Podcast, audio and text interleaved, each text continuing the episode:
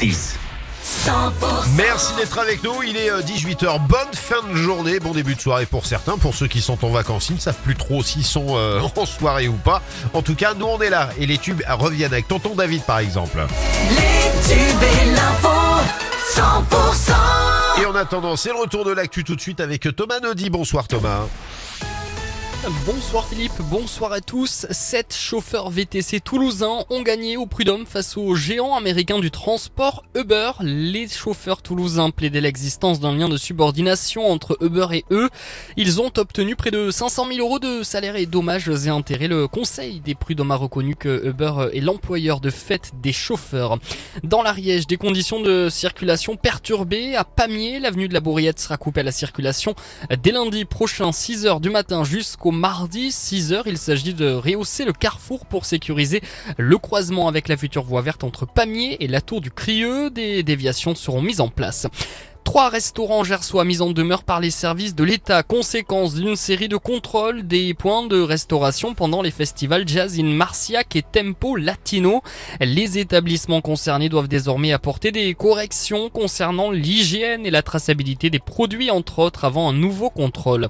Une académie de danse s'installe à Albi. À la rentrée, cette académie de ballet accueillera des jeunes danseurs professionnels. Son nom, la Prosart Ballet Company. Elle sera située rue Roquelaure. Un appel à candidature est déjà lancé. La saison des festivals, elle continue. Le mois prochain, place au Lot en Meule Bleu. C'est à Cahors. Trois jours de concert avec notamment sur scène Kyo, Amir, Gims ou son frère Dajou. Plus de 15 000 festivaliers sont attendus pour cette troisième édition. Dans le reste de l'actualité, quel accueil au journal du dimanche pour Geoffroy Lejeune, nouveau directeur de la rédaction? En tout cas, un accord a été trouvé avec les journalistes qui étaient en grève depuis un mois contre l'arrivée de leurs confrères de 34 ans marqués à l'extrême droite. Des mesures d'accompagnement des journalistes souhaitant quitter la rédaction ont été actées. Le retour de l'info 100%, ce sera dans une heure. D'ici là, vous retrouvez toute l'actu sur 100%.com. Merci beaucoup Thomas et on se retrouve à 19h. Et puis pour la suite, eh ben, c'est la météo tout de suite. La météo avec les cuisines Maxima, la cavalerie à Pamiers.